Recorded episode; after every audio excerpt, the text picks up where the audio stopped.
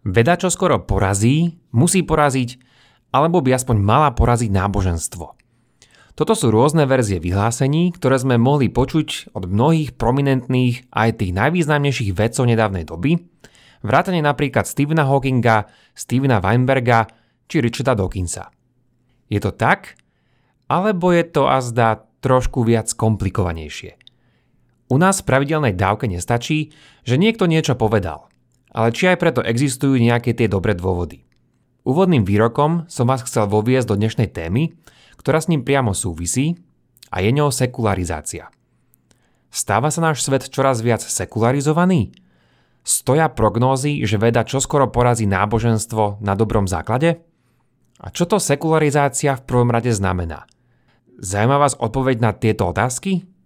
Výborne. V tom prípade je tu istá nenulová pravdepodobnosť, že vás bude zaujímať aj táto dávka. Najprv však mám pre vás ešte naše tradičné oznámo pozvanie. Ak ti dáva počúvanie nášho podcastu zmysel, budeme vďační za každý dar. Pretože ako dobre vieš aj ty, všetko dobré potrebuje svoj čas. Info o tom, ako nás podporiť, nájdeš na našej stránke pravidelnadavka.sk. Veľká vďaka, vážime si to. Vítajte týmto pri 96. pravidelnej dávke, ktorá bude o vede a sekularizácii.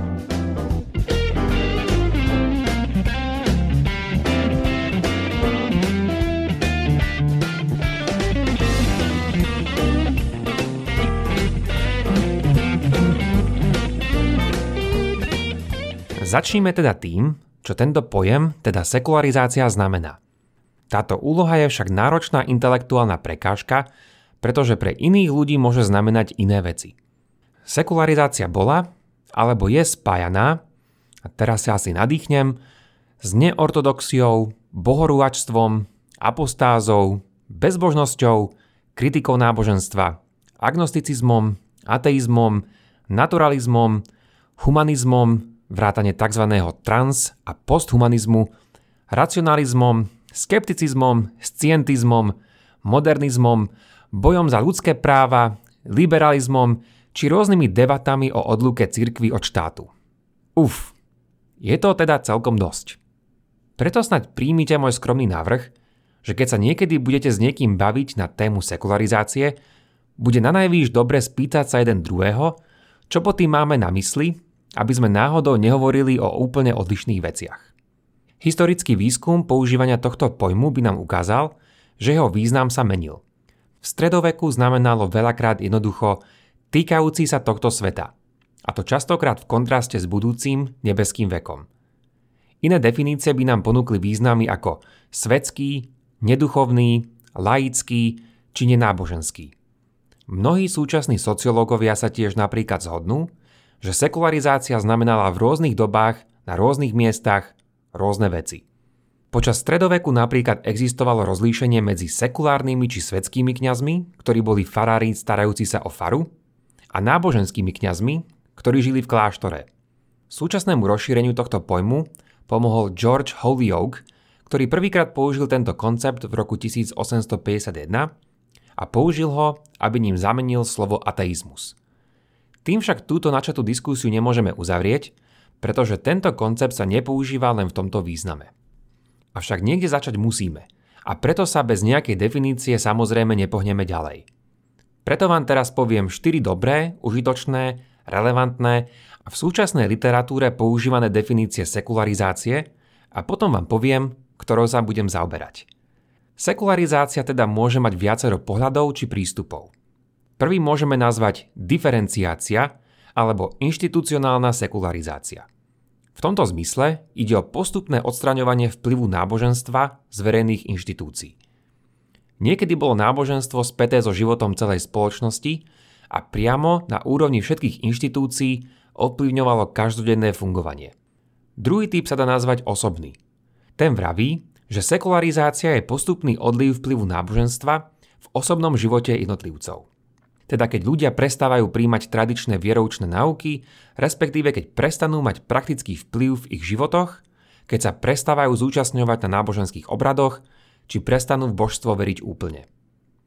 Tretia verzia sekularizácie hľadí na to, do akej miery je v spoločnosti priateľné, že viera v osobné božstvo je len jednou možnosťou z viacerých.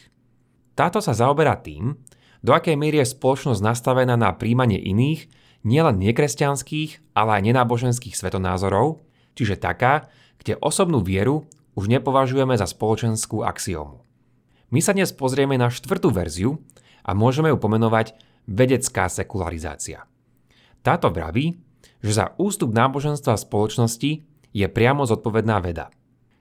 Čím teda bude vedy viac pribúdať, náboženstva bude viac ubúdať. Ale je to tak? Pred odpovedou sa nad tým spoločne zamyslíme a potom uvidíme. Všetky tieto vyššie spomenuté verzie sekularizácie spolu samozrejme súvisia, ale sú predsa len iné. Nie je ťažké si uvedomiť, že je to tak.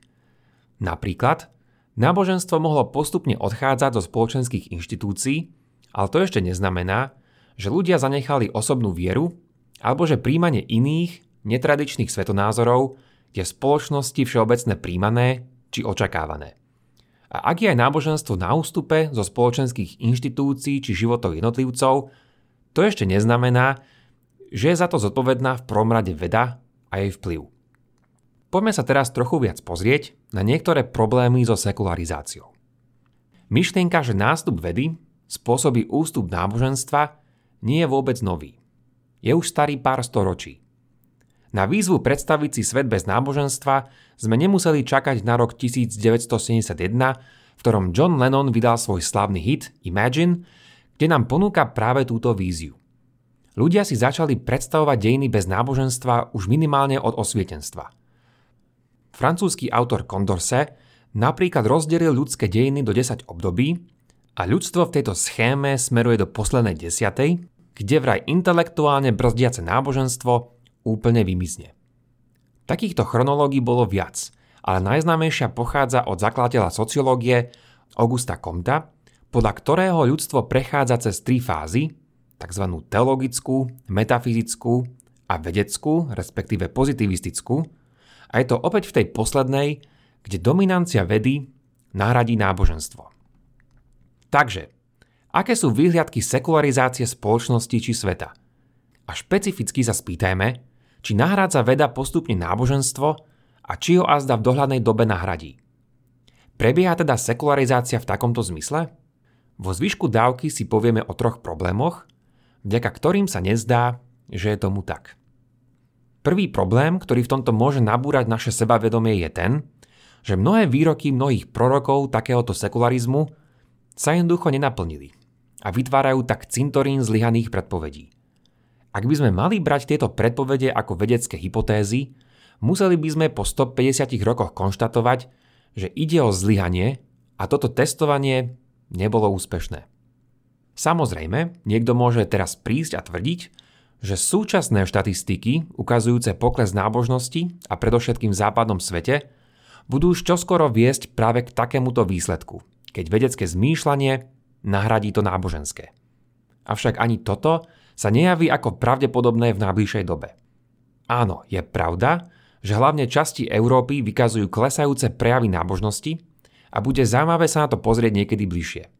V celosvetovom meritku však náboženstvo na ústupe nie je – nie je to len o moslimoch a ich relatívnej početnosti v niektorých európskych štátoch, ale aj o mimoeurópskom raste kresťanstva.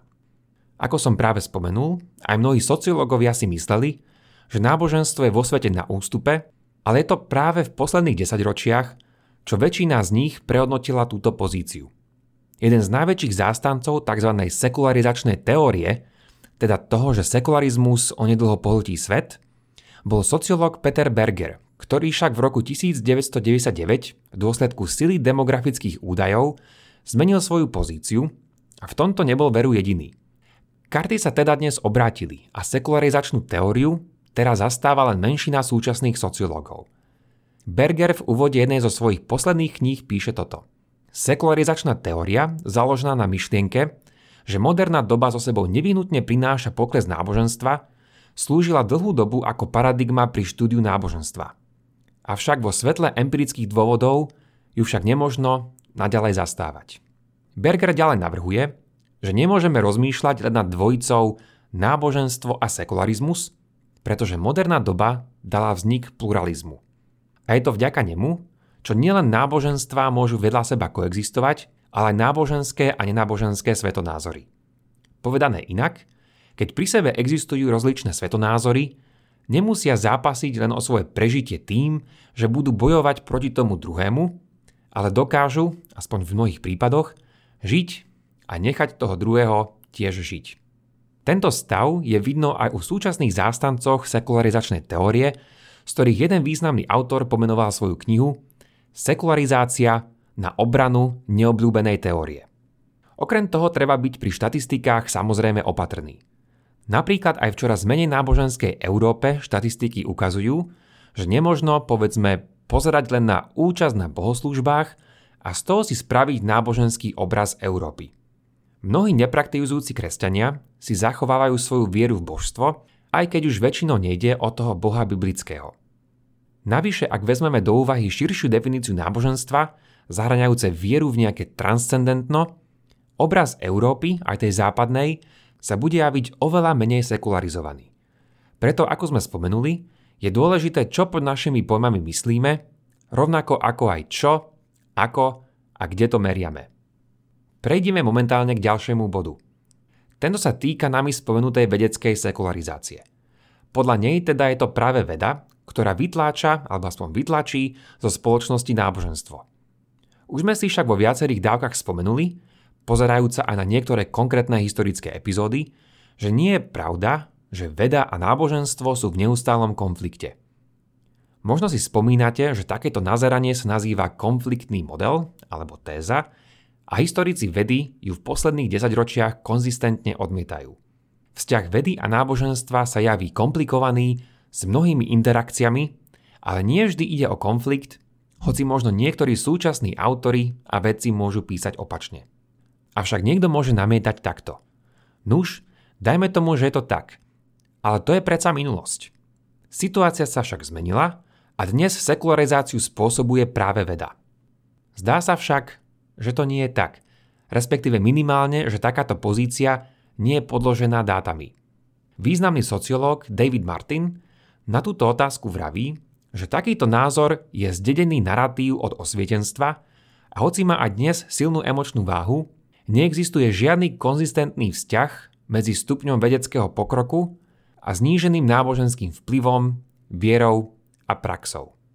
Niekedy si dúfam aj toto dáme pod mikroskop keďže mám pre vás naplánovanú aj dávku o vedcoch a ich viere. Podľa všetkého to však vyzerá, že konfliktný stav vedie náboženstva, ako aj to, že veda má na náboženstvo škodlivý korozívny vplyv, sú zveličené tvrdenia. Tretí problém s vedeckou sekularizáciou je tento. Táto téza narába s dôležitým predpokladom týkajúcim sa konceptu Boha, ktorý nie je vo väčšine prípadov sociologicky správny. Ak totiž niekto zastáva názor, že s prílivom vedy nastane odliv potreby Boha, je vtedy ozaj na mieste otázka, čo alebo koho pod týmto Bohom myslíme. A veľakrát, keď sa pozrieme na toto bližšie, tak vidíme, že mnohokrát ide o tzv. boha medzier. Tento pojem, po anglicky God of the Gaps, vznikol zhruba v polovici 20. storočia a myslí sa pod ním nasledovné. Boh a jeho činnosť majú vysvetľujúcu funkciu. Ak niekto verí v Boha, Tomu predsa pomôže vysvetliť, prečo sa svet a vesmír správajú tak, ako sa správajú. Viera v božstvo nám teda podľa tohto videnia pomáha objasniť fungovanie a príčiny tohto sveta. Čo sa však stane, ak tradičné náboženské vysvetlenia dokáže postupne vysvetľovať veda?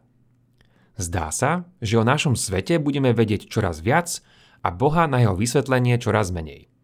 Veda začne zaplňať tieto poznatky ale v mnohých ostanú medzery. A pre mnohých ľudí môže byť práve toto ten argument, či už je dobrý alebo zlý, prečo je Boh stále potrebný. Nevieme predsa ešte úplne vysvetliť toľko vecí. Niektoré z príkladov sú naše vedomie, vznik života alebo samotného vesmíru. A preto Boh, ktorý tak povediac prebýva v takýchto medzerách, je označovaný ako Boh medzier. Avšak ako som spomenul pred pár vetami, je to často predpoklad, ktorý počúvame. Je však správny? Má byť Boh naozaj stotožnený so súborom medzier? A teraz to nemyslím filozoficky alebo teologicky, ale sociologicky. Ak by niekto tvrdil, že áno, potom je ľahké pochopiť, Prečo by mala dôležitosť Boha v životoch ľudí ustupovať s rastom vedy? Avšak často je potrebné naše predpoklady preskúmať. Ľudia v prieskumoch poskytujú množstvo rôznych odpovedí a málo ktoré z nich sa dajú stotožniť s Bohom medzier. Možno by sa medzi ne mohla zaradiť, i keď stále problematicky, odpoveď, keď niektorí veria kvôli všade prítomnej kráse v prírode či vesmíre. Iné časté odpovede sú však tie, že ľudia veria kvôli vnímaniu Božej prítomnosti, či preto, lebo im viera dodáva nádej, pohodlie či útechu. Takýchto a iných prípadoch nejde o Boha medzier a preto netreba očakávať, že vplyv vedy bude nevyhnutne vytláčať vplyv náboženstva. Dnes sme si povedali úvodné myšlienky o sekularizácii a o tom, ako ju možno chápať. Dozvedeli sme sa, že existuje viacero typov a že je viac než užitočné si ujasniť, čo máme v danej diskusii pod ňou na mysli. Zamerali sme sa na vedeckú verziu a problémy, ktoré s ňou existujú. Táto vďačná téma určite nemá konečnú zástavku v dnešnej dávke a rád budem v tejto zaujímavej jazde pokračovať niekedy na budúce. Toľko teda na dnes a vďaka za počúvanie. Ak máte ohľadom dnešnej dávky nejaký koment alebo otázku, neváhajte a napíšte ich buď do facebookovej skupiny, alebo pošlite na môj e-mail andrej.pravidelnadavka.sk Už len pripomeniem, že pravidelnú dávku môžete odoberať v podcastových aplikáciách Apple a Google Podcast, Spotify, Stitcher a Podbean. Ak neviete ako na to, choďte na pravidelnadavka.sk, kde nájdete jednoduchý videonávod. Teším sa na vás na budúce. Buďte zvedochtiví a nech vám to myslí.